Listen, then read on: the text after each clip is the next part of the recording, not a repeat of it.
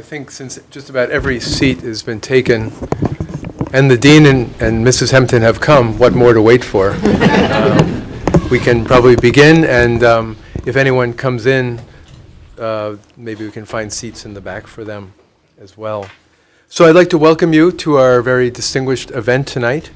Uh, If you are here for the first time, I'd like to welcome you to the center. If you have been here many times, welcome back. My name is Frank Clooney. I'm the director of the center and very happy to be your host for this event tonight. So we have tonight the Albert and Vera List Jewish Studies Lecture. Uh, The List family and the List Fund was actually very original to the center and one of the founding uh, gifts that helped make the center possible back in the late 50s, 1960. And Professor Jon Levenson of our faculty is the List Professor of Judaism, and he unfortunately uh, cannot be here tonight. But for a very long time, therefore, we've been grateful to the family of Albert and Vera List. And only about five years ago, though, did we start making an annual event of the lecture in their honor that would bring in a distinguished scholar of Jewish studies to the center. So we're very happy tonight to continue that tradition. Uh, in 2012, the first lecture was given by Louis Newman from Carleton College. In 2013, Christine Hayes from Yale University. In 2014, Joel Kaminsky from Smith College. And in 2015, Stephen Kepnes from Colgate University. We're very happy tonight to have Professor Guy Stroumsa, who is Martin Buber Professor Emeritus of Comparative Religion at Hebrew University in Jerusalem. My colleague Charles Stang will give a formal introduction in a moment, but um, I think uh, Professor Stroumsa is a wonderful addition to our growing list of distinguished speakers.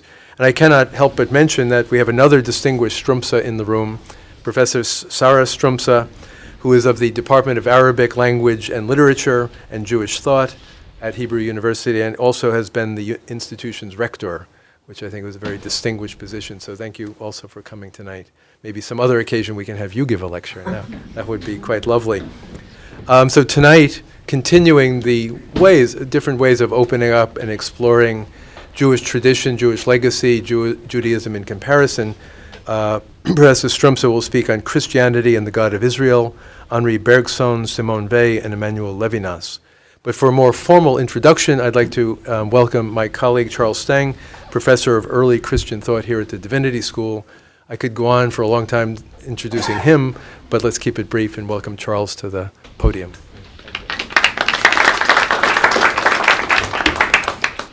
Thank you all. I I recognize that there are some of you in this crowd who might be able to introduce Guy Stroumsa better than I, who may have, have known him longer than I. But in the short time that I have known Guy, uh, he's made an enormous impression on me, and we've become close friends and colleagues. So it's a great honor to be able to introduce him um, and welcome him back to Harvard. Uh, Professor Stroumsa has at least two um, uh, well earned prestigious titles. He is the Martin Buber Professor Emeritus of Comparative Religion at the Hebrew University in Jerusalem and the Emeritus Professor of the Study of Abrahamic Religions at the University of Oxford. He's also recently held teaching positions at uh, Humboldt University in Berlin and currently the University of Chicago and I believe the University of Michigan recently as well. So he and Sarah have been on the move of late.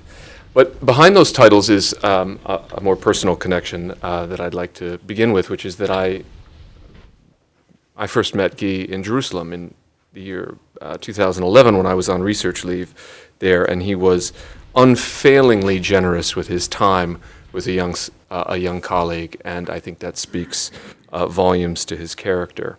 Um, we've since spent time together in Heidelberg and Berlin, and in Heidelberg, I finally had the pleasure of meeting Sarah. To say that Professor Stroumsa's research focuses on the religions of late antiquity is to say uh, what doesn't really capture his particular genius. He insists on studying these religions comparatively, where all too often we study them in silos. He moves easily between Judaism, Gnosticism, Manichaeism, early Christianity, and increasingly of late, early Islam. And his work sparkles with philological precision, theoretical ambition, and an infectious curiosity. when we issued the invitation to Guy to give this list lecture, he said, Well, I don't really do Jewish studies. Um, but Guy's work, or certainly not in uh, a conventional sense, but Guy's work increasingly, well, actually, his early work on Gnosticism significantly uh, was about the uh, Gnostic interpretation of the first chapters of Genesis. And increasingly, his work on Abrahamic religions uh, qualifies Guy uh, to give the list lecture in Jewish studies. I mentioned earlier that we're welcoming Guy back. Um, he is actually a distinguished alum of this program, the PhD in the study of religion, receiving a PhD here in 1978. Some of his classmates, Bill Graham and others, are here. And moreover, and perhaps more importantly, Guy and Sarah were residents here at the center under the directorship of John Carman, who also is joining us this evening. So it's nice on this HDS bicentennial year to be able to welcome back one of our own. And I'm happy to report that between the time that Professor Stroumsa has left us uh, and returned, he's been quite busy. I'm going to list six books in the last 20 years, single authored books that Guy has written. Give you a sense of the range of his scholarship. Hidden Wisdom, Esoteric Traditions and the Roots of Christian Mysticism, Barbarian Philosophy, The Religious Revolution of Early Christianity, The End of Sacrifice, Religious Transformations in Late Antiquity, A New Science, The Discovery of Religion in the Age of Reason, and very recently, two books The Making of the Abrahamic Religions in Late Antiquity, and most recently, I have my copies straight from the press two weeks ago the Scriptural Universe of Ancient Christianity, a book which a number of us will be gathering tomorrow to discuss um, with Professor Stroumsa. So it's a delight to welcome him to give this lecture entitled Christianity and the God of Israel, Henri Bergson, Simone Weil, Emmanuel Levinas. And you may think by that title, well, this is, this is a, quite a wandering from Guy's academic uh, record uh, so squarely centered in late antiquity. But in point of fact, this tradition is also Guy's as well. Guy is a native of Paris, and as a young man studied at the École Normale Israélite Orientale, which uh, at that time, uh, principal was, of course, Ima, uh, Emmanuel Levinas, who was a great influence on uh, Professor Stroumsa. So, uh, no less than his work on late antiquity, uh, this French tradition, this, this tradition of French Jewish thought, is as much his own. So, with that, I would say it's a great pleasure to have you, and please join me in welcoming Professor Stroumsa to the podium.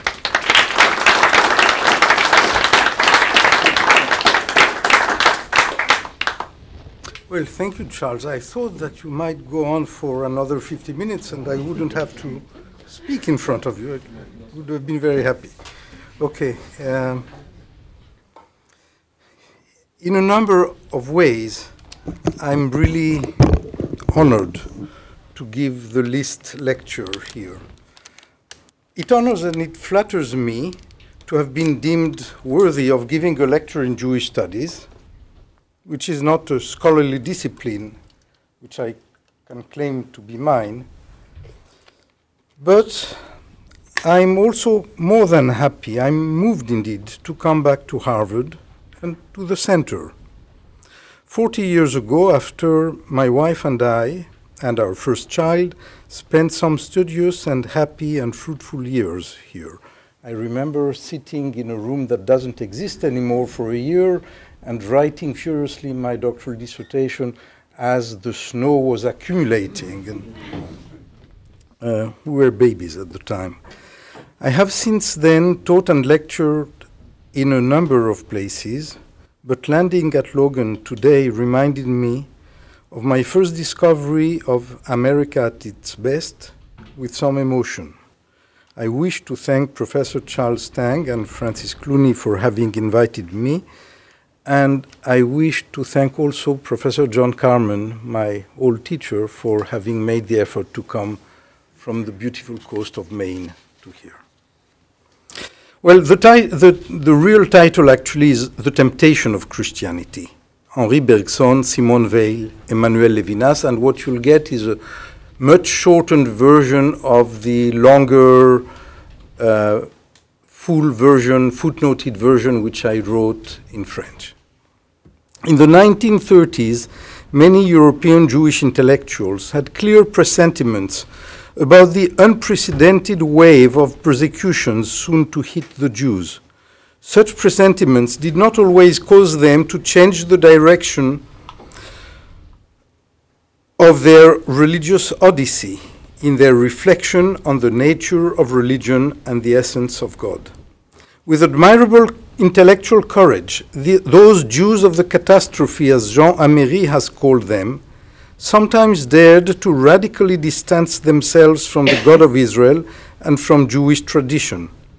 They expressed themselves with a clear voice, with what the Apostle Paul called parrhesia. Here, Freud is emblematic. He published Der Mann Moses und die monotheistische Religion during his exile in London, as he lay dying. This book, almost a testament, reflects Freud's deep interest in the history of religions, as well as his wish to keep abreast of contemporary scholarly publications. I should like to offer here some reflections on the deep attraction Christianity exa- exerted on two leading French thinkers of Jewish origin, Henri Bergson, 1859-1941, and Simone Weil, 1909-1943, and then to compare their attitudes to that of another French philosopher, Emmanuel Levinas, 1906-1995. Just like Bergson and Weil, Levinas was profoundly attracted to Christianity for many years. Unlike them, however, he did not succumb to this attraction.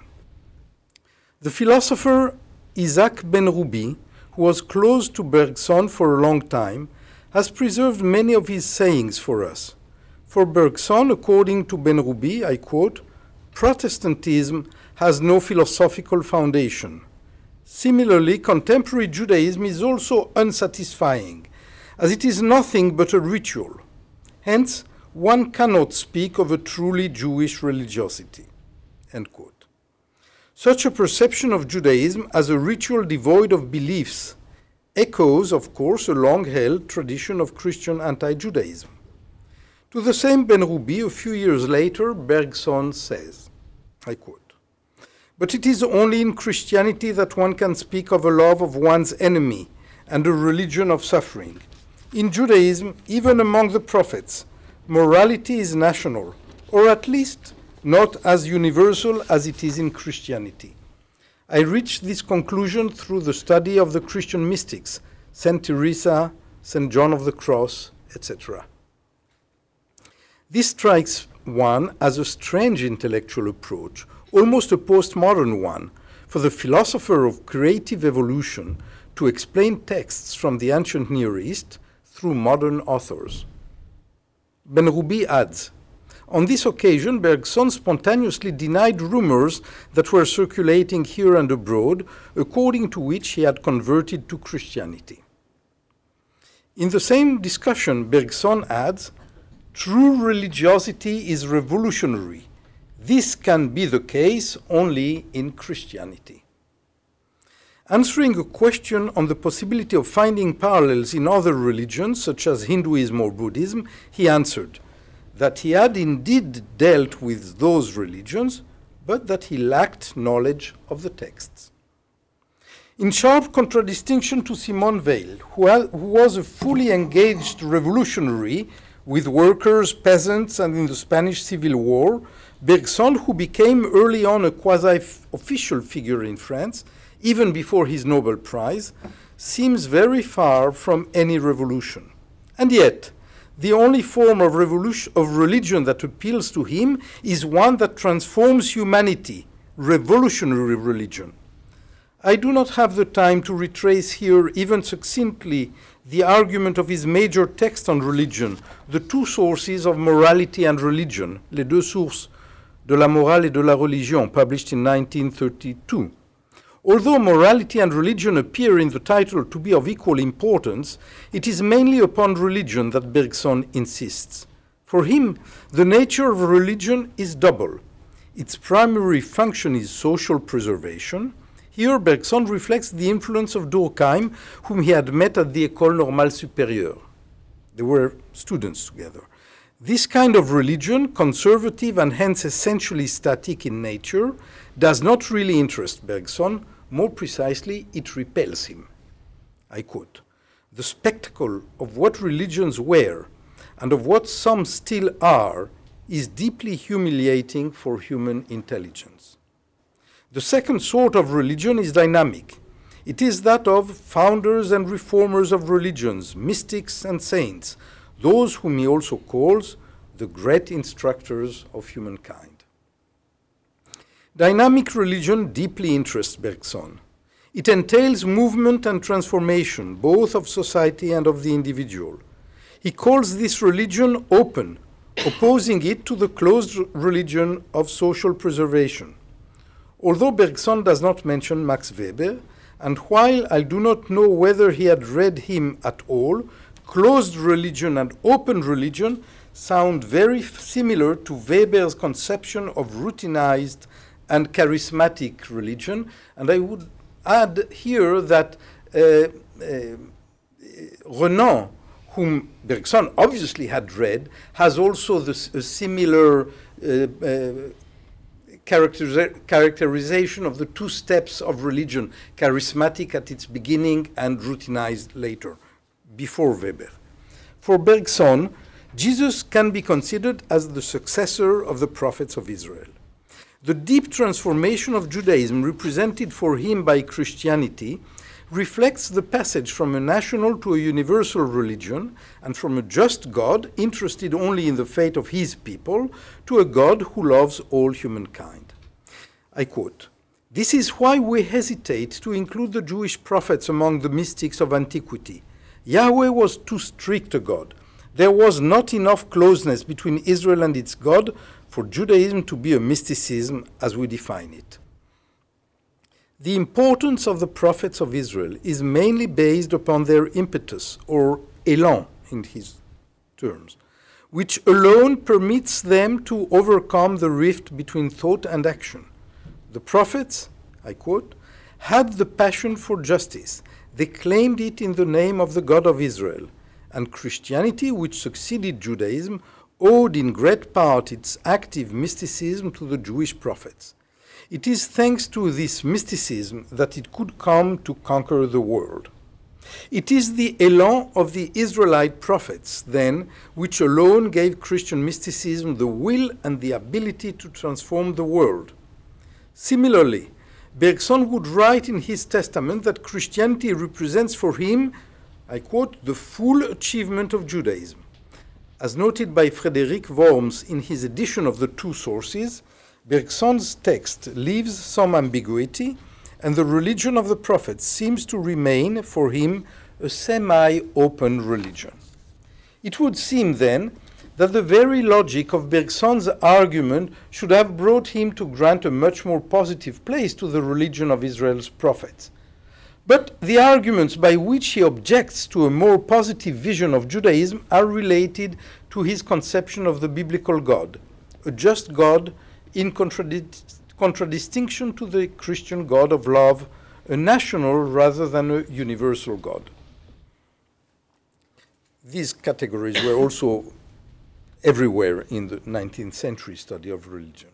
The reader of the two sources remains under the impression that Bergson makes uses, use of cliches transmitted by the cultural and religious koine of his time, with remaining traces of Marcionism, rather than of the insights of contemporary biblical scholarship. For him, true religiosity, in other words, in other words, open religion, which can only be fully found in Christianity, stands on two essentially different grounds. On the one hand, there is revolutionary elan seeking to transform humanity. On the other, there is love of one's enemy, a religion, a religion of suffering, of which Jesus gave the best example, as Bergson explained to Benrubi. Elsewhere, he declares his faith in him who took upon himself the sins and the sufferings of the whole human race. One finds it hard to understand how these two dimensions are, are related, as well as the nature of the mutation effected by Jesus, the prophet's inheritors. The historian of religions is left with a lingering intellectual disappointment when reading Bergson. In his testament, he writes, I quote, My reflections have brought me closer and closer to Catholicism, in which I see the total fulfillment of Judaism. I would have converted had I not seen the preparation for years, partly, alas, due to a number of Jews lacking moral sense, of the formidable wave of anti Semitism about to descend upon the world. I have opted to stay among those who tomorrow will be persecuted. That some Jews were devoid of moral sense in the 1930s, as well as any time before or after, is not in doubt. But that they were partly guilty of the formidable wave of anti Semitism which descended upon the world with the armies of the Third Reich, one is flabbergasted. What could have brought Bergson to give voice to such inanity? A number of testimonies attest to the proposal made by the Vichy government to offer Bergson the title of honorary Aryan, a dubious honor that he refused. According to his wishes, his Catholic a Catholic priest was present at his funeral and said prayers. Just like Bergson, Simone Weil was fully conscious in the 1930s that the Jews were entering particularly tragic times. At the end of March or at the beginning of April 1938, she spoke to Jean Posternak, a former pupil of hers, about, I quote, an explosion of very violent anti Semitism. I see the signs everywhere.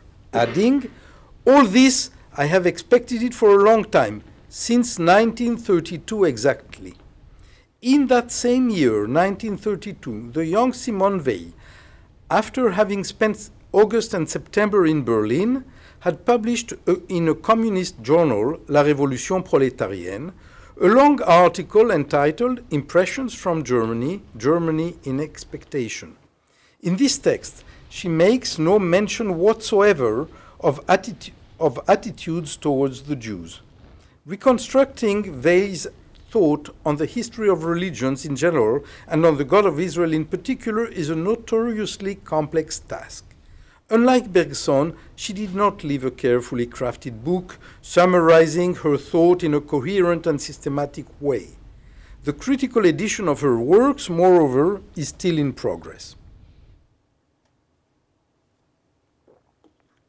Bergson's conception insisted on the historical evolution of religions up to the dynamism of open religion as it blossoms with Christianity. Weil's conception, on the other hand, reflects her belief in a philosophia perennis, in a truth eternal and disseminated since the dawn of time throughout various cultures and civilizations. Like for Bergson, the esotericism of the mystery religions of Greek antiquity, as they were then called, represents the will to protect this universal and eternal truth, a truth partaken of by the sages of all nations. One recognizes here a conception already widespread among the late ancient Neoplatonists, which would eventually be picked up in early modern times by some Catholic missionaries in Asia and transformed into a Philosophia Orientalis. She clarifies her thought in a letter to Jean Wahl, to the philosopher Jean Wahl, written in New York in 1942. I quote I think that an identical thought is expressed precisely and in scarcely different terms in ancient mythologies. She refers here to the pre Socratics, Pythagoras, Plato, the Stoics, the Upanishads, and the Bhagavad Gita, the writings of the Chinese Taoists and some Buddhist trends, certain Egyptian texts, the great Christian mystics, especially St. John of the Cross, she adds, and finally, some heresies, in particular the Cathar and Manichaean traditions. She concludes, I think that this thought is the truth, yet it is the Jews of all peoples who ignore this truth. More precisely, I think that Moses knew this wisdom and rejected it, because, like Maurras, the, the far right uh, French uh, politician, he conceived of religion as a simple instrument of national grandeur. Later, some elements of this wisdom did enter Judaism in the form of foreign influences. Thus, Job, the Psalms, the Song of Songs, the wisdom books, Daniel, 2nd Isaiah, and other lesser prophets. Weil's attitudes towards the Hebrew Bible is usually compared to that of Marcion or of the Gnostics. It is, however, to Mani that Weil's Mosaic exception can be more naturally compared. For Mani, the series of prophets, starting with Adam, stretches across ages and civilizations from east to west. Buddha, Zarathustra, Jesus, ending with him, Mani, the last and most perfect of all prophets the seal of prophecy. For Mani, indeed, only Moses and the other Old Testament prophets are not part of this universal frame. Such a Manichaean attitude is made particularly explicit in a very long letter to Father Couturier, a Dominican whom Jacques Maritain, the neo, neo Thomist philosopher, had recommended to her. She wrote this letter with its 35 points in November 1942, two months after writing to Jean Wahl. This is by far the most detailed document about Weil's opinions on the history of religions in general and in, on Judaism in particular. I cannot offer here a detailed analysis of this fundamental text and will limit myself to highlighting, highlighting a few salient points. I quote what we call idolatry is to a great extent a fiction of Jewish fanaticism. All peoples, in all times, have been monotheistic. Were the Hebrews of the good old times to be reborn, and were they to be given weapons, they would exterminate us all, men, women, and children, for the crime of idolatry.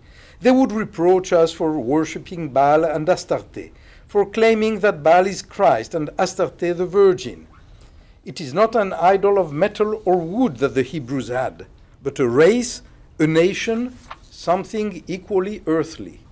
In its essence, their religion was inseparable from this idolatry because of the notion of chosen people. And again, quote again, our civilization owes nothing to Israel and precious little to Christianity. It owes almost everything to pre Christian antiquity Germans, Druids, Rome, Greece, Aegeocretians, Phoenicians, Egyptians, Babylonians, or again, the Manichaean tradition is one of those in which one may be assured to find truth if one studies it with enough piety and care. Elsewhere, she writes Christ was born in a territory belonging to these two rebellious peoples, the Hebrews and the Romans. But the inspiration at the core of the Christian religion is sister to that of the Pelasgians of Egypt and of Ham. The comparison of the Jews and the Romans, just like that of the Roman Empire and the Third Reich, goes on. Furthermore, the spirit of the old law, so far from all mysticism, was not that different from the Roman mind. Rome could accommodate the, go- the God of hosts. Weil concludes her long letter with a near certainty, she says, I quote, one must have wanted to hide something from us. And one has succeeded. It is no accident that so many texts were destroyed, that there is so much darkness on an essential part of history. There has probably been a systematic destruction of documents. Plato has escaped it.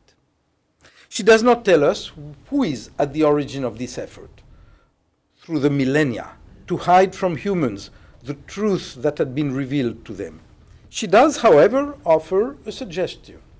I quote The Church has never declared that there was no affinity whatsoever between Christianity and the mystical traditions of countries other than Israel. Why? Isn't it that the Holy Spirit preserved it from lying despite everything? The importance of these problems is today capital, urgent, and political, she underlines. According to her, in the face of this successful effort over the centuries to erase all trace of truth from ecclesiastical tradition, only a few dualist texts mi- miraculously reached us those of the Gnostics, the Manichaeans, and the Cathars. These texts permit us to delineate some elements of that universal wisdom before the Church muffled it as the representative of Judeo Christianity and the God of Israel. We are here at the antipodes of Ber- Bergson, for whom revolution was always going ahead in the history of humanity. For Weil, revolution represents the rejection of history, a return to the sources that the forces of evil had sought to hide from us, and their rediscovery. But who, for Weil, is this God of Israel? Another text offers a par- partial answer. In supernatural knowledge, la connaissance surnaturelle, they write The Hebrews called God their own collective soul, pretending and convincing themselves that it had created and was ruling heaven and earth. One could easily mistake the author of this sentence for a disciple of Durkheim, were it not that for Weil, the Hebrews alone, had deified their collective soul. Thus, while all other peoples called idolaters by the Hebrews and hence deserving death had been monotheists, the Hebrews alone were true idolaters. Did I go too far, too fast, in my interpretation of Simone Weil's frag- fragmentary thought? Another text, dating from 1943, seems to corroborate my reading. A few months before her death, Weil, working in England in the services of Free France, prepared a report on a project submitted to the OCM, Civil and Military Organization. The project was entitled Basis for a Statute of the French Non Christian Minorities of Foreign Origin. In fact, the, this project dealt mainly, mainly, with the future of Jews after the liberation of, Spain, of, of France and proposed to limit their number in the public service, particularly in the higher positions. It is a supreme irony that a Jew, Maxime Blocq-Mascart, had penned it. Weil notes in her report, I quote again The central idea is correct. The question is not whether the Jewish minority possesses this or that character, but whether this minority exists, or perhaps should exist, at all. Correct also is the idea that it is linked to a certain mentality related to the absence of Christian identity. In her report, she also refers to the so called Jewish religion and discusses possible methods in order to avoid contag- contagion, in her words. Writing about the so called Jewish religion, she's not here very far from Bergson, for whom Judaism, an essentially cultic religion, could not express true religiosity.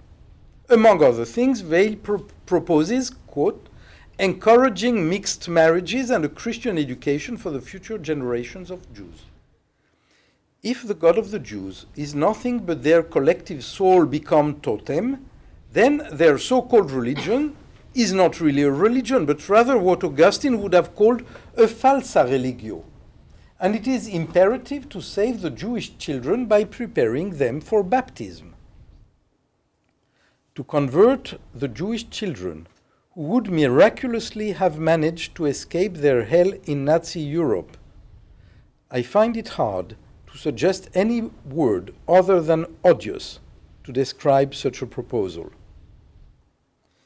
The fact that Bergson and Weil felt closer to Christianity than to Judaism is easily understandable and reflects both their culture and their psyche.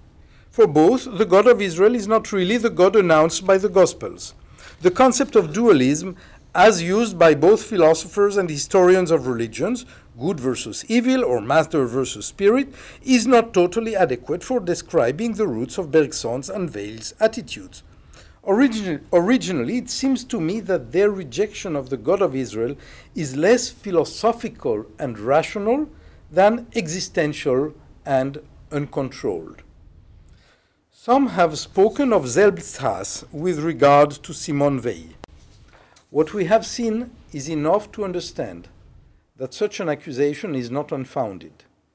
One must ask whether, mutatis mutandis, Bergson's personality does not retain, retain, retain traces of a similar, although weaker, syndrome. The fact that both chose to claim their alienation from the God of Israel at a time of intense persecution of the Jews, which, I repeat, they had no intention of escaping, is remarkable and testifies to their great intellectual courage. In so doing, and their great courage, full stop, in so doing, however, with either shallow or abstruse arguments, they both revealed the extent to which they had lost the keys that could have permitted them to speak of the God of Israel with their usual intelligence and intellectual honesty.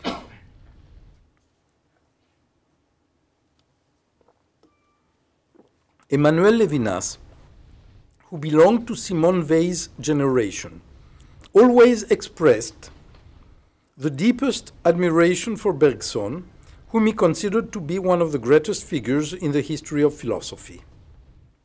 As for Weil, even when he polemicizes against her Gnostic attitudes and neo Marcionite attacks against the Hebrew Bible, he does so with great respect. She remained for him a genius and a saint, to whom only death, he wrote and used to say, could bring us closer. What I simply want to do here is to retrace the very strong impact Christianity made upon Levinas from his youth onward.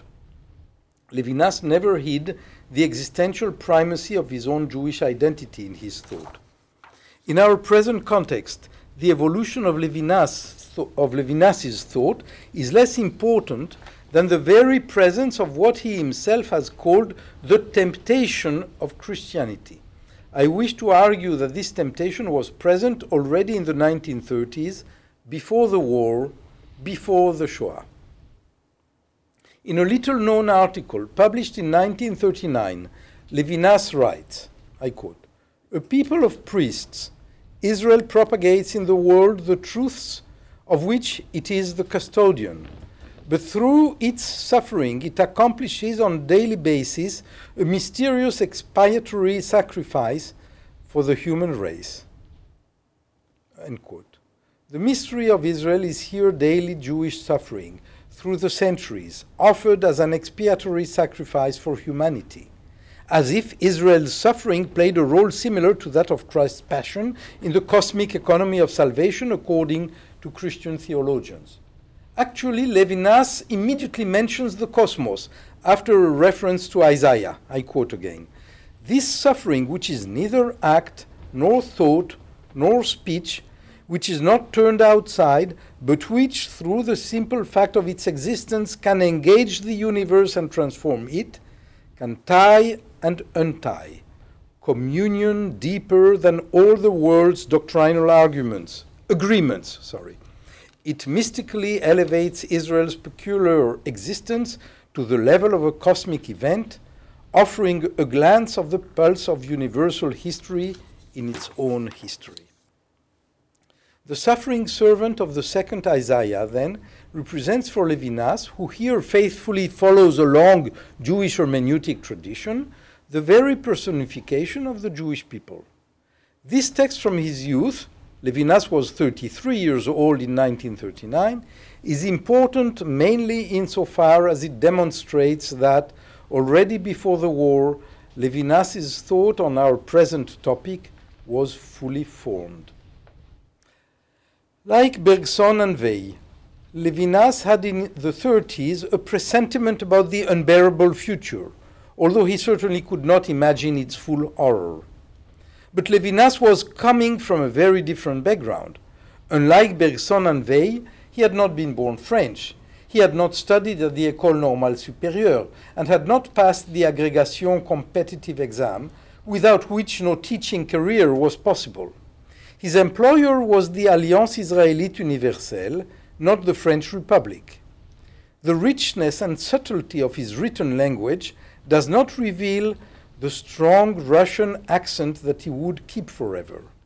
In contradistinction to Bergson and Weil, moreover, his access to, Jewish, to the Jewish sources, which he read in the original Hebrew and Aramaic, was immediate. The Russian poems that the young Levinas composed as a student in Strasbourg in the 20s reflect his literary culture. For someone steeped in Lermontov, Pushkin, Blok, but also Dostoevsky, French was indeed the language of enlightenment, but it was also the language of yet another Christian culture. For the young Levinas, the Christian dimension of European cultural identity was unavoidable, immediate and unavoidable. Just as he naturally identified himself as a Jew, so he conceived of the collective European identity to be essentially Christian. In comparison with Russia and also with Germany, however, France offered the image of an enlightened Christianity, one where the Jews could find their place. For Levinas, the Jews had very much in common with the Christians, except precisely the core idea of a God who became man for the salvation of humankind. For him again, it is the Jewish people who accomplish this sacrificial expiatory service throughout world history. Far from reflecting Jewish particularism, of which the Jews are usually accused, the biblical expression, a people of priests, makes Israel into humankind's servant. Hence, the obstinacy on the part of the Jews to retain their own identity rather than perseverance in being, something that Levinas rejects, is actually a universalism. This servant of humanity and of God has been conceived since 2nd Isaiah as a suffering servant. One did not need much imagination in 1939 to know that the suffering servant could not be a mere reference to the ancient past. Less than one year after the publication of, this, of that article, Levinas would become a POW and would remain one until the war was over. As such, he would be protected from the worst fate of the Jews by the Geneva Conventions, which the Wehrmacht applied in the West. Nevertheless, Levinas perceived his five years in, at the Stalag as the bottom of the pit from which Jonas, in absolute passivity, had been calling God to rescue him. In one of his precious captivity notebooks, Cahiers de Captivité, now finally published, one discovers that instead of Jonas, he had originally written Jesus, and instead of passivity, passion. Levinas lived the passion of Israel, or the passion of passions, as he has called it, barely protected from the very worst, knowing that his wife and his daughter were safely hidden in a convent. In his pre precarious sheltered condition in the cold Saxon winter, he had retained the possibility to reflect, to read, and to write at the end of the exhausting days in which he worked as a lumberjack. The captivity notebooks have retained a trace of his readings. In captivity, what one reads what one finds. Among other authors, the romantic Catholic novelist and pamphleteer Léon Bloy left a deep impression on Levinas, who notes that he would like to develop a similar approach to Judaism. Levinas also read some Christian mystics. In his captivity notebooks, again, he writes about Teresa of Avila, constant vicinity of merit and grace. A Christian saint had touched the heart of a Jewish Untermensch at the darkest point of the dark night when and where he had lost all power to act, given up all hope to choose. I quote Before hope, in the depth of hopelessness, from pain to happiness, the discovery in the very suffering of the signs of election. All of Christianity is included in this discovery that precedes Christianity itself. Oh, those moments existed when the perverse happiness of suffering would penetrate some of us at the very moment when we realized the triumph of power, le triomphe de la force, and when our affirmation of the eternal love of the, lo- of the Lord of Israel was no longer a lie or an anachronism. In the captivity notebooks, one further finds this ode to suffering. Pain can be infinite. There is something intoxicating in it, for in it my passivity is made in the bosom of God and my election. Passivity, like that of Israel's passion, discovered at the bottom of the pit during the Black Years, would eventually become a key term in the major work of his old age, otherwise than being, autrement qu'être. Passivity points here not so much to a borrowing from Christian theological parlance as to a total impregnation of language and of thought. The French language that Levinas made his, in magisterial fashion, is a Christian language, or at least a language Christianized very long ago. For Levinas, the Hitlerian drama, as he called it, was also the very important moment of the Judeo Christian drama. On the one hand, some Jews then discovered Christian charity. Levinas himself met Christian charity in the Stalag through the fraternal humanity of a number of Christians. On the other hand, he insists on the fact that the hangmen of Auschwitz, I quote, probably all went to Sunday school. Upon his return to Paris at the end of the war, Levinas learns about the murder, murder of all his family in Lithuania and realizes that the suffering of Israel has gone deeper than anything one could have imagined. Can, what can be the meaning of the election that such a suffering reflects? The existence of Israel is indeed a cosmic event, and identifying oneself as a Jew has become, now more than ever, inescapable evidence and indisputable duty. Our temptation is over, writes Levinas in 1953. Let us highlight this sentence. Levinas weighs his words. What was then the nature of Levinas's Christian temptation? And when did he overcome it? We have seen towards the end of the 1930s that it was as a Jew that Levinas was reading Isaiah 53, but with strong Christian accents. In 1935, he had discovered Franz Rosenzweig and his, der Erlösung.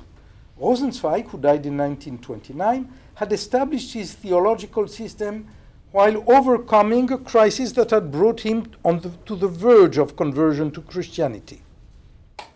In Rosenzweig's theology, Christianity retained a privileged relationship with Judaism, as well as an essential role in the economy of salvation. This is nothing like Levinas. The categories of the relations between Judaism and Christianity in his thought belong to the existential and cultural realm rather than to the theological. According to Levinas, Christianity is to a great extent a Judaism. That's his words.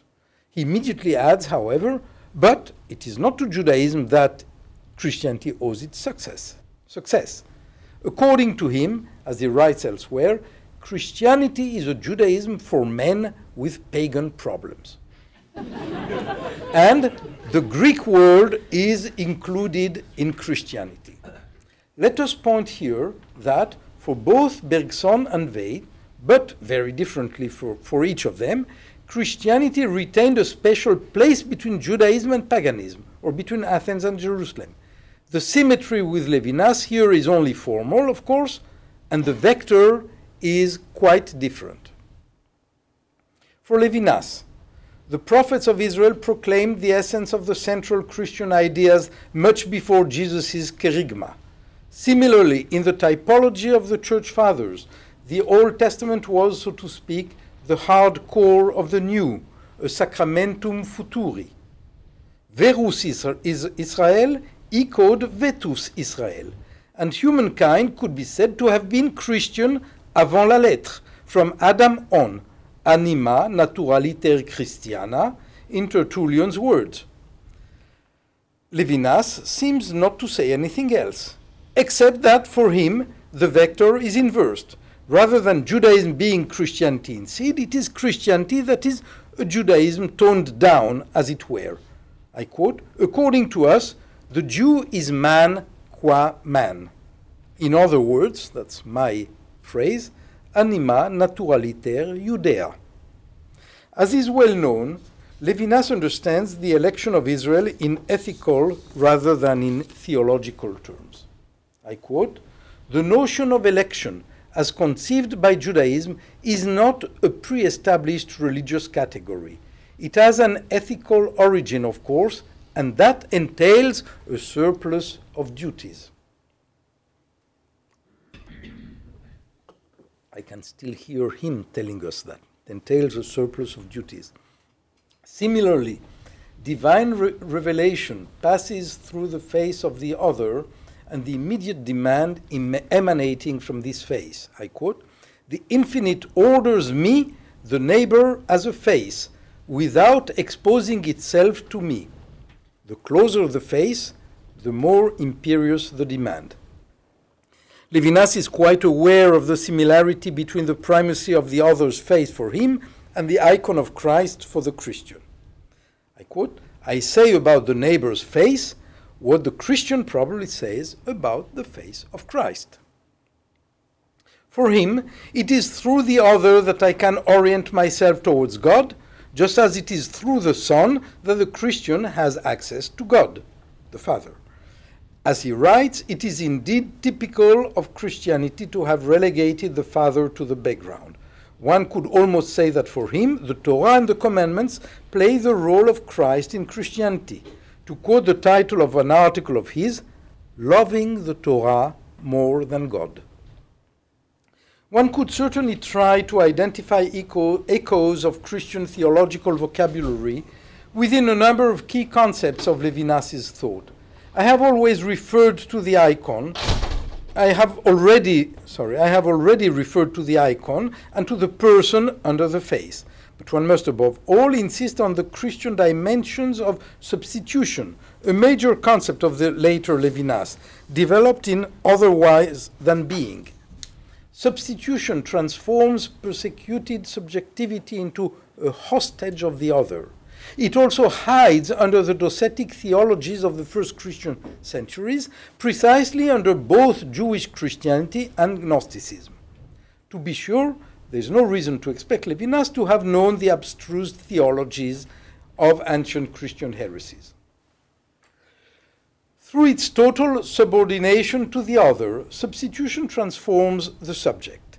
Love and passivity these concepts of Levinas's vocabulary are crucial for describing the state of the suffering subject in the depth of the abyss.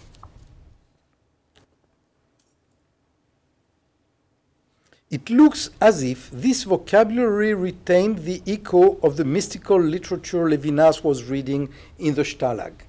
What seems to be really close to Levinas, both to the structure of his thought and to its, his vocabulary, is Quietism, the 17th century mystical movement born from the teachings of Miguel de Molinos and mainly known in France through the writings of Fénelon and Madame Guyon. Did the Jewish prisoner Levinas rediscover through osmosis, as it were, the mental structures of Quietism and in Teresa of Avila? This possibility cannot, of course, be proven. At the same time, it cannot be refuted. In a beautiful book, Le Pur Amour de Platon à Lacan, Jacques Lebrun has a long chapter on Fénelon. In modern literature, he proposes to compare to his Quietist themes some of Maurice Blanchot's writings. Now, Blanchot remained for decades Levinas's closest friend. This is less than a proof, but it may well retain a trace. To speak of the temptation of Christianity in Levinas is, not, is that not misusing language? That would be a serious accusation as one deals with his intim- intimate beliefs with the very kernel of his Jewish identity. As we have seen, Levinas describes this identity even before the Shoah as that of a sacrificial victim. But it is Levinas himself who refers to a temptation, one that only the experience of having survived the Shoah could help overcome. What we must understand is that this temptation is inscribed in the very thread of the French language that the young Levinas was discovering. Language is not for him a simple technical instrument, an abstract carrier of thought. It is a whole civilization that French that the French language carries with it, just like Russian or Hebrew. In the realm of medieval Islam, uh, sorry, just like Russian or Hebrew, and this civilization is Christian down to its marrow. Levinas, writing in French, is mutatis mutandis, like Maimonides writing in Arabic. In the realm of medieval Islam, Jewish and Christian philosophers writing their treatises in the lingua franca of the world were writing their treatises in the lingua franca of their world. But by using the language of the Quran, they were adopting, sometimes unconsciously, the categories, the structures, and the sensitivities of Islamic thought. What seems obvious for students of medieval philosophy should also be true for anyone seeking to understand a modern thinker within his or her Sitz im Leben.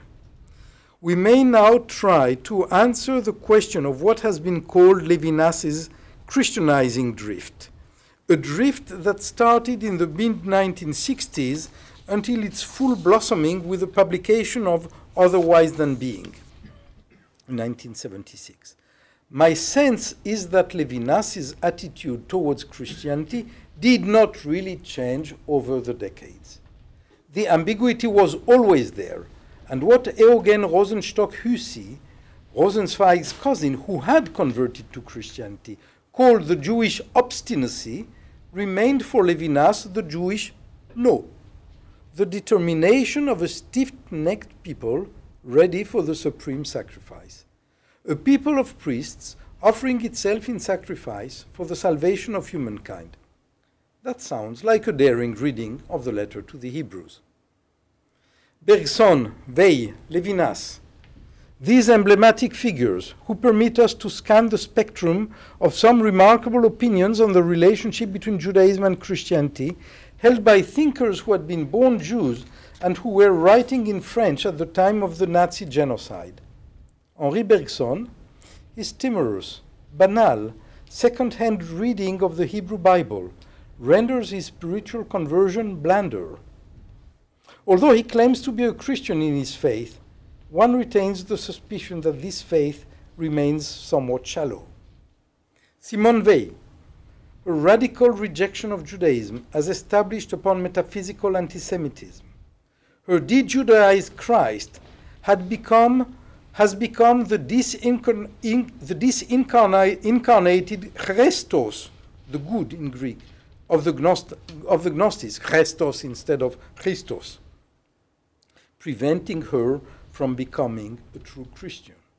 Emmanuel Levinas, the only one among them to reclaim his Jewish identity, has also found more than the two others, I think, the right tone for speaking about Christianity and its relationship with Judaism, as well as about relations between Christians and Jews.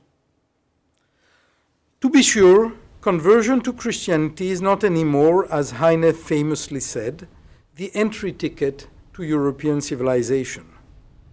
But seeing in Europe and in, and in its languages religiously neutralized territories might be a bit premature. Thank you.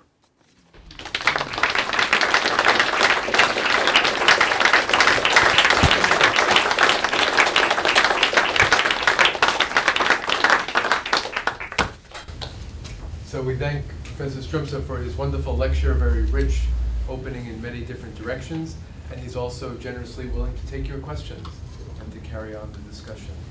So please raise your hand if you'd like to go first.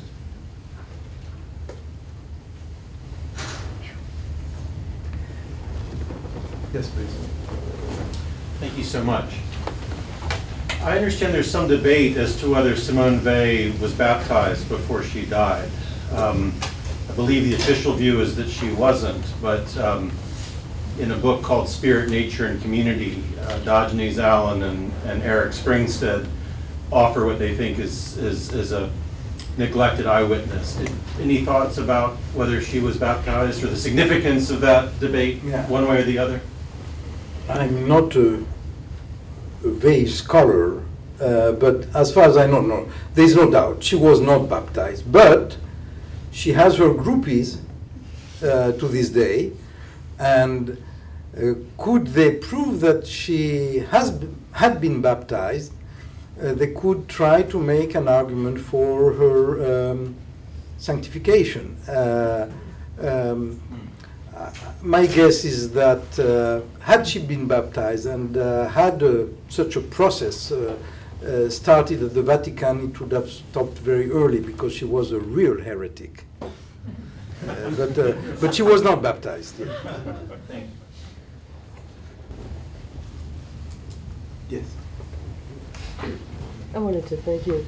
Uh, I've done some of the similar cross studies. Could you speak louder, please? I've done some similar, the, uh, the cross studies you've done, I've done, uh, I've done, I'm sorry, I didn't hear. some of the studies that you've done across uh, categories, I've done that as well, and I've found your explanation or your, your presentation very, very useful and very, very helpful uh, to bring Teresa of Avila into the discussion with Simone Weil and the philosophers and then uh, the roots of Judaism. All of that is, is uh, very rich, and I want, I don't have a question, it was just wonderful to hear Thank it. you very much. Thank you. Thank you.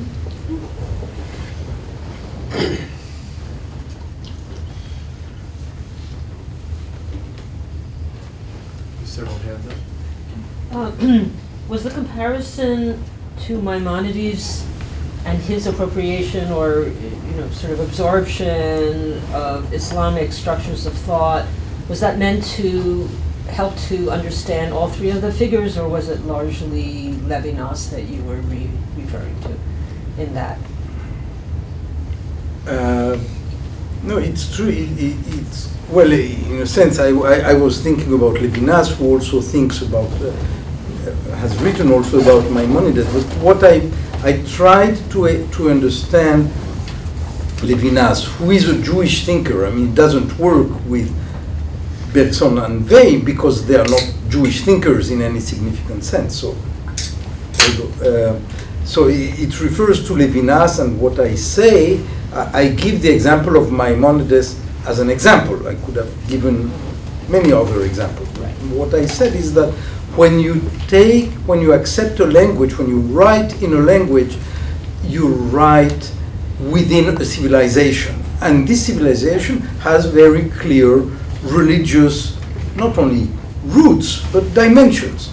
And for someone like Levinas, they were central to his experience of the French language. Now, you could be, you, you could write French in the 1940s and 50s and 60s and 70s and be a complete atheist and not, I mean, uh, Sartre grew up in a, in a not Catholic Protestant but uh, family and uh, you, you, you could you could get out of, of this uh, Christian dimension of, of the French language. Levinas, what I, what I said is that because he himself, as a young man in Russian, had a great sensitivity to the religious dimensions of the language, when he discovers French, for him he also he, he, he, he discovers French with its Christian dimensions. So no, so my the short answer is that it, it fits only with Levinas, not, not with the two others. Thank you. Yes. Um, in Now your- the question. Yes. Uh, in your studies of Teresa of Avila, did you, um, The study of of Teresa of Avila? yes, Her, um, her grandfather was a, a forced uh, converted Jew. yes. And it, uh, some of her, her self-formation, her constructs of self, uh, which, which I, I was, when I was studying them, I couldn't, I couldn't find them, and the Jesuits couldn't find that construct. And when I went over to Maimonides, she had this interesting construct of, of, of spirit and soul that was much more familiar in the Jewish uh, kind of breakdown than it Uh, was in well, the I, you know, I, years ago we spent five months in Spain on a sabbatical, and uh, and I I read some of the Spanish mystics also, and and some uh, some of the scholarship. There is a long tradition of scholarship trying, I mean, to find Jewish roots of Christian Spanish mysticism up to the Kabbalah recently, up to Spinoza even.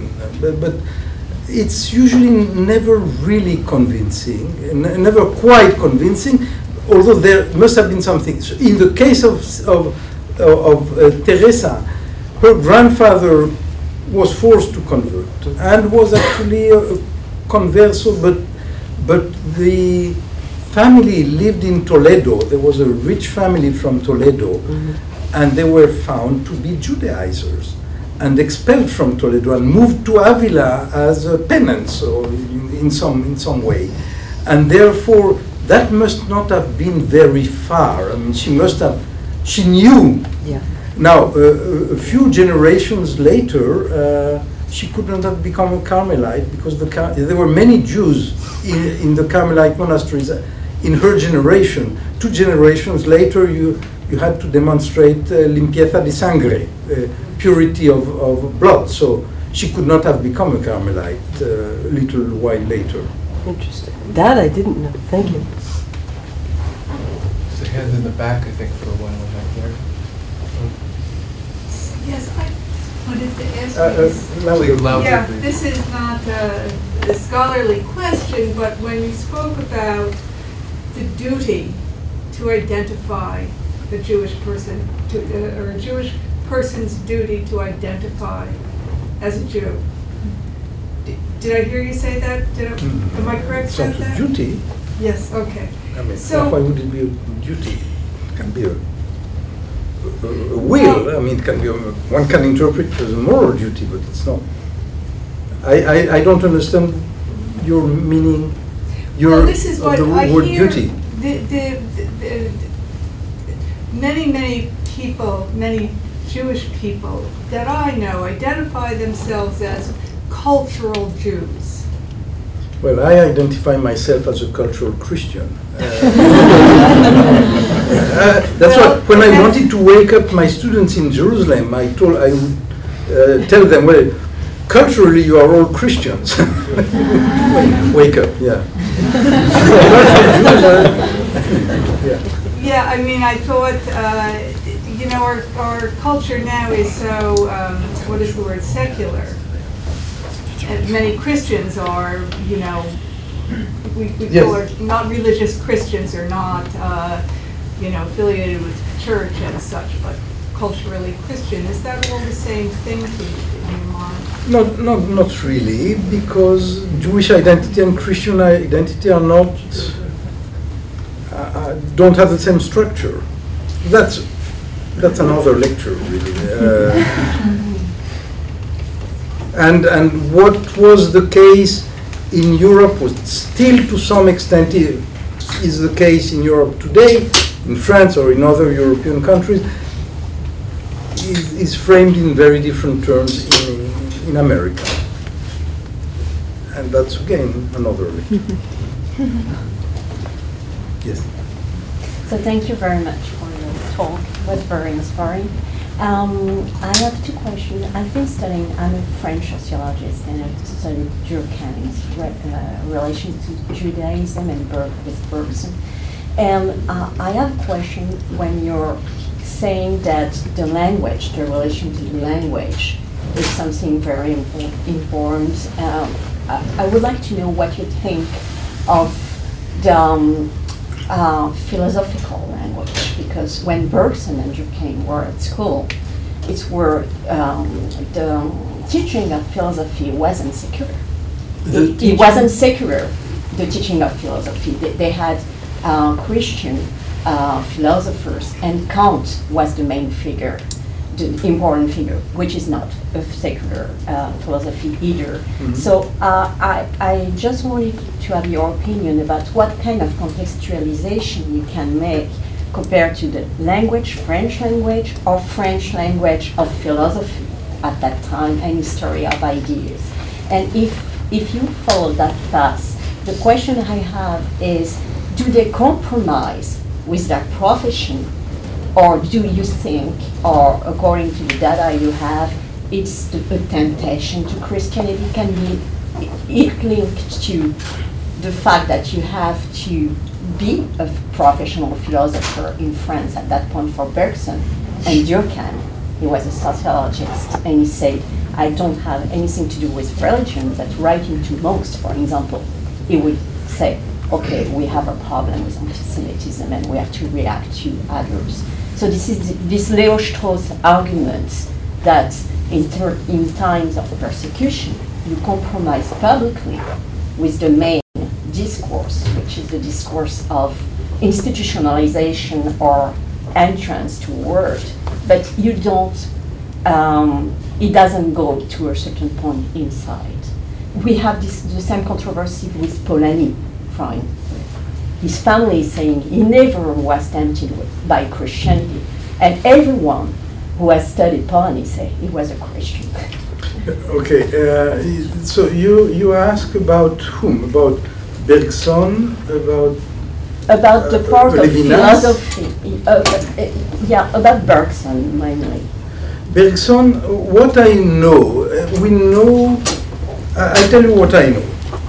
There is a very good biography of Bergs- Bergson published a few years ago. His father, his grandfather came from Warsaw to France. His father was a composer, a musical composer, got a job at the uh, conservatorium in, in Geneva, where the young Henri Ber- uh, grew up, went to to, uh, school, and, and then the, the mother came from a Jewish family from England, and uh, the family was a, a, a family with clear Jewish identity. I don't know how kosher they were, but, but a, a clear Jewish identity. Uh, and the young Bergson then stayed in Paris for the end of high school and, and for his studies, while the family moved to England. So he didn't stay with his parents, and that's all we know. And there's never a trace in his papers, in his uh, of any knowledge of Judaism. It, it's inconceivable to me that he didn't get some kind of Sunday school pre-bar mitzvah teaching. He probably was bar mitzvah, I, I guess. And this doesn't appear, that, that, that was very strange for me when I read that, that he accepted uh, uh, lock, stocks and barrels, the traditional Christian, uh, French, Renan, whatever, uh, vision of Judaism. It's so banal and so disappointing intellectually. Uh, I don't think that he has a secret Jewish idea, certainly not. And, Yeah, um, yeah, yeah. uh, thank you for this lecture. Um, considering Levinas's articulation of Judaism, I'm wondering if you can say a little bit about how he understood and practiced halacha, Jewish uh, Jewish law. Um, I don't. The young Levinas, uh, Levinas grew up in a family in Kovno, Kaunas today, Kovno in Lithuania. His father was a, had a bookstore, and they, sold also they, they, they- sold also uh, writing uh, material. Uh, so in a modernist family, Levinas insists that the first thing was to have the children receive Hebrew lessons. Hebrew lessons meant not Talmud lessons. Hebrew lessons meant modern Jews. Uh, very Jewish, obviously they did eat kosher at, at home, and there's no, no way people didn't eat kosher there, but it was not a particularly orthodox family, I guess. The young Levinas in before the war, I don't know, very Jewish, but traditionalist, probably not very, not very interested in Jewish ritual. That's my guess. After the war, when I knew him, he was a more or less, more or less Orthodox Jew with some, uh, with some humor. I mean, yeah. So, I have two questions. Um, First, uh, on Weil's comments on Israel and, and Judaism, which you characterize, I think, as odious, or pa- parts of it as odious, I feel like that, that often invites people to do psychological studies of Weil, as you said, it sometimes uh, to, Yes. to look at her psyche. But I wonder to the degree to which that exonerates the tradition that she and Bergson are reading, which is filled with all of those, you know, the French Christian tradition, which is filled with those very odious views of Judaism. So to some degree, it's not her, it's not peculiar that she holds these views. It's only peculiar that she holds these views. no, I, odious, I answered this first question. Sure. That's, odious I used only once in this paper about, about uh, her uh, recommendation in 1943 in London. Yeah. She didn't know about Auschwitz, but she knew enough Yeah. that Jewish kids having survived Nazism should be baptized. That, that, that I Oh, I think is, is really re- repulsive. I agree. Uh, yeah, that's all. Okay. That's all. Uh, about tradition of anti-Judaism, that's that's not the topic of the paper. So then, let me ask you, this is a, I have a vague memory, someone in the audience may remember this better than I. There's a letter, I think between Levinas and Buber, in which Levinas is, I think, voicing a concern about the state of Israel's decision to make Hebrew the, the national language. No, Does anyone know? no, no. no. You just know this Cer- doesn't Certainly not. It couldn't, this couldn't be. There, there is certainly a letter. Levinas wrote a chapter. There was a series called "The Library of Living Philosophers" by a certain Schnaps. Schaps, I, I forget, uh, in an American series. There was a Buber, and Levinas writes a chapter, and Buber writes him a letter of thanks for his chapter. I don't think there were many communications between them, I don't know, but Levinas has certainly no problem with Hebrew made uh, the official language of Israel. There is a letter, uh, because, and I, because a friend of mine translated it, I just can't remember the details of it, but what struck me about it, in my, what I recall is that your comments about French is what, is what led me to ask this question, because as I recall, Levinas is concerned about, to put it lightly, what ghosts you might invoke by speaking in Hebrew. Like what would happen, what, that, that, as you were saying, a language has a, has a civilization. And that there was some concern about what would, what might come with the decision to re-invoke. Levinas from, there is a letter recently published Okay, by Levinas, Levinas and Blanchot. Uh, at the, on the date, the few- days after the establishment of the State of Israel in May 1948, Blanchot writes to Levinas to say, I'm thinking about you now. And Levinas answers Blanchot. These two letters have been published recently. I think this is it. Yeah, so That's, that's it, I I know, the- right. this friend is a common friend. Yes, that's Uh, right.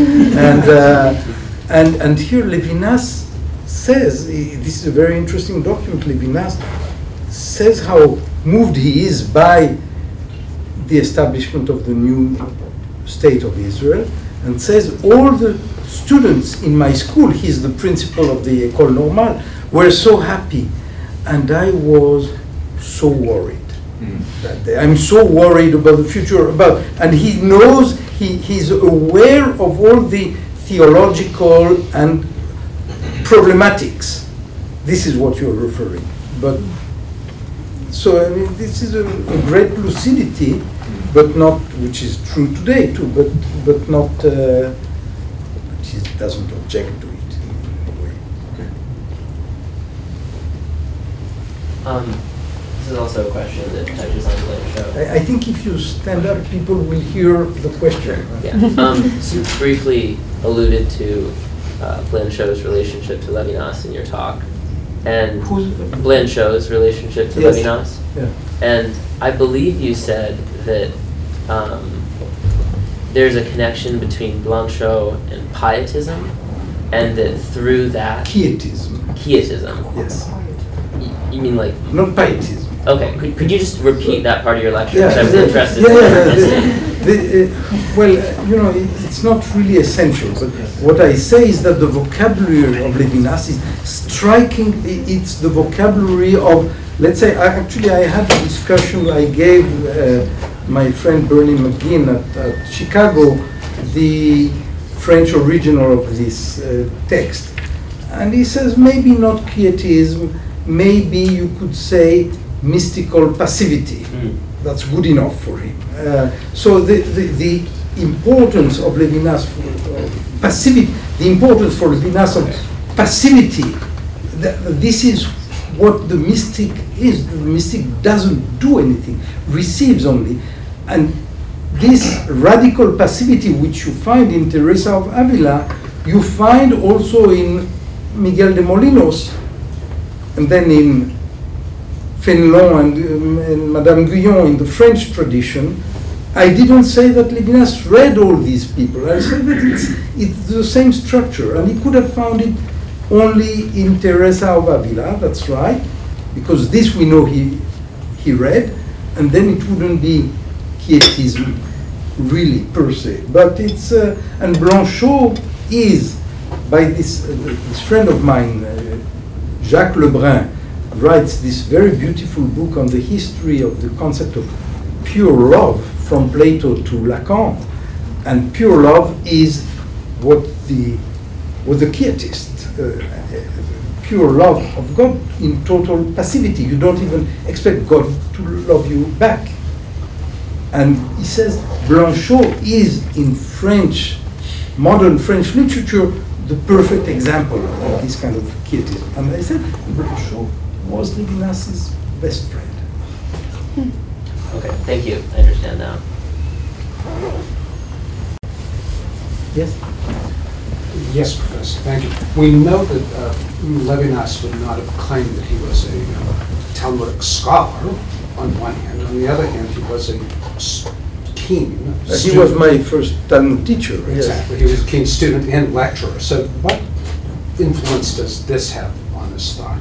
What? His uh, Talmudic studies, on his thought? What the influence of his Talmudic Yeah, studies on, on his, his on his, thinking? on his thinking, on the structure of his thought.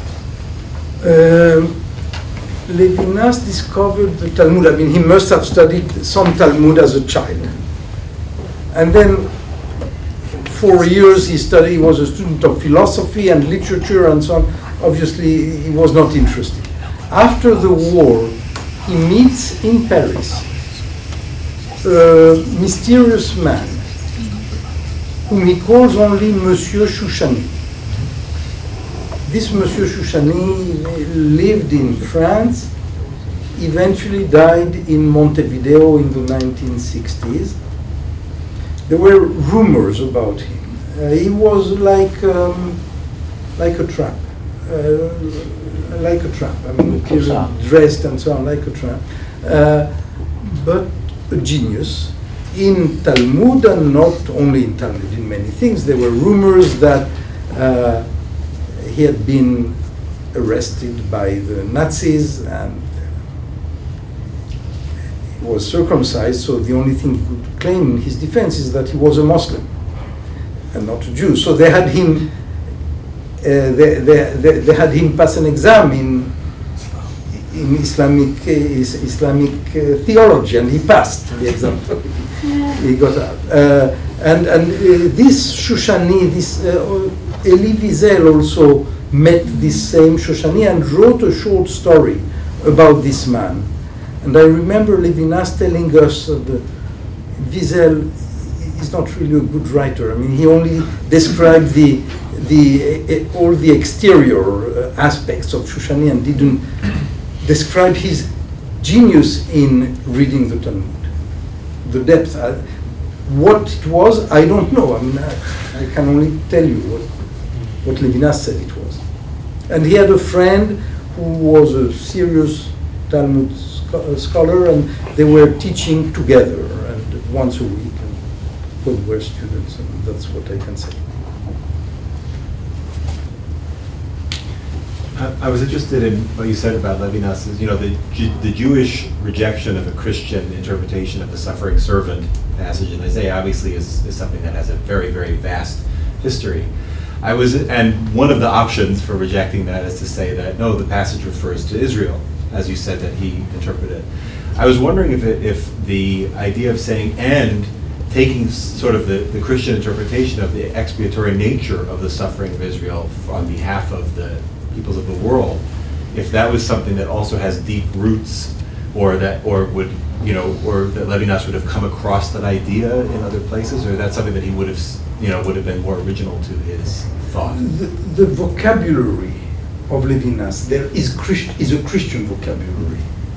That's what I wanted to say. I mean, there are there, there is a, a very long Jewish tradition of uh, exegesis of this chapter, of course, but the the vocabulary is is completely Christian in French. I mean, that's uh, this is what is remarkable and uh, and was is felt uh, by by anyone reading this. So you would see that as being somewhat new in terms of that? I think so. I think so. Yes. And I, I must say that when I will uh, try to publish this article in, in French, uh, because I want I want people who read French. And the, the texts are all in French, and my translations were done for the for the lecture. But uh, it's very difficult to translate uh, the, these texts. Uh, I'm not sure that it will make me only friends, uh, the publication of this article, because Levinas has become a kind of icon. Uh, Levinas was known first, became famous among Catholic scholars first, in Fribourg, in Switzerland, and, uh, and uh, uh, Louvain, in, in, in now Louvain-la-Neuve, in, in, uh, in Belgium. And there was the, the Husserlian tradition of, uh, of, of phenomenology. And they, they had, when I studied with Levinas, Levinas was not really, mm, he was known by French Jews, but not really, he was in his 60s at the time, he had published his books, but not really, they didn't take him very seriously, but the, the, the Christian theologians and philosophers were writing doctoral dissertations on, on Levinas and so on, inviting him and so on. He became later a Jewish icon in France, and in, in America, and, uh, and so on. And, and to say that he has a Christian vocabulary will probably upset many people, which is what I like.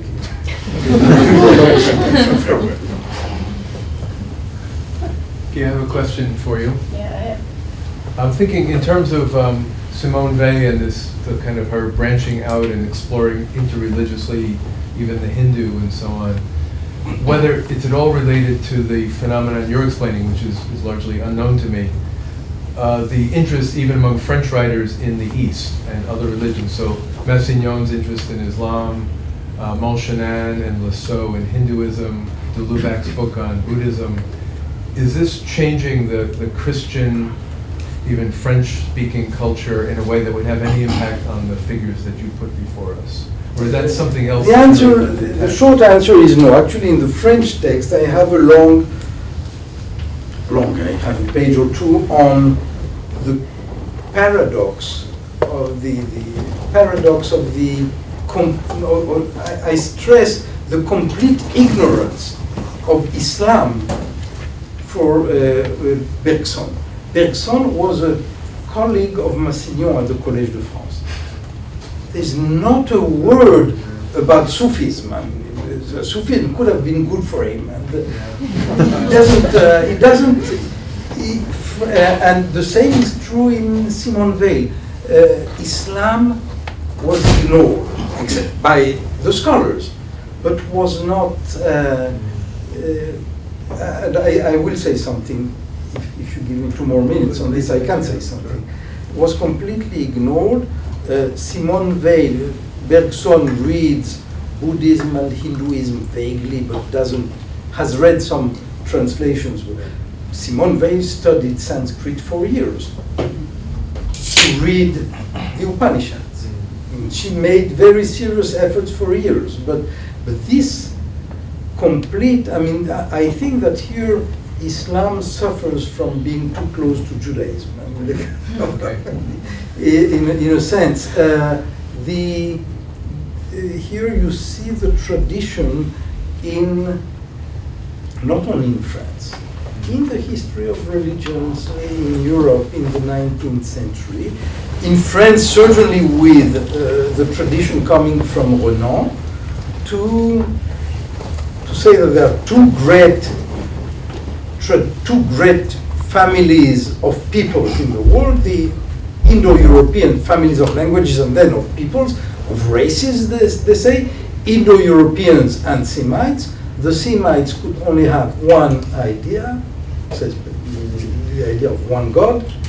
Uh, that's the French. The, the German scholars are much more serious and don't say such inanities. And and and uh, and uh, and then there is later on, in the late 19th century, the idea that a kind of short circuit. That of, of course Jesus was born in Palestine, so to some extent he was a Jew, but actually a Galilee was full of non-Jews, so he may have been a non-Jew. I mean, uh, and an, an area, and you have that before the Nazi theologians. You have, you have that French historians of religions. Uh, Émile Burnouf, the great Eugène Burnouf, historian of, of, of, of Buddhism, was uh, Renan's teacher.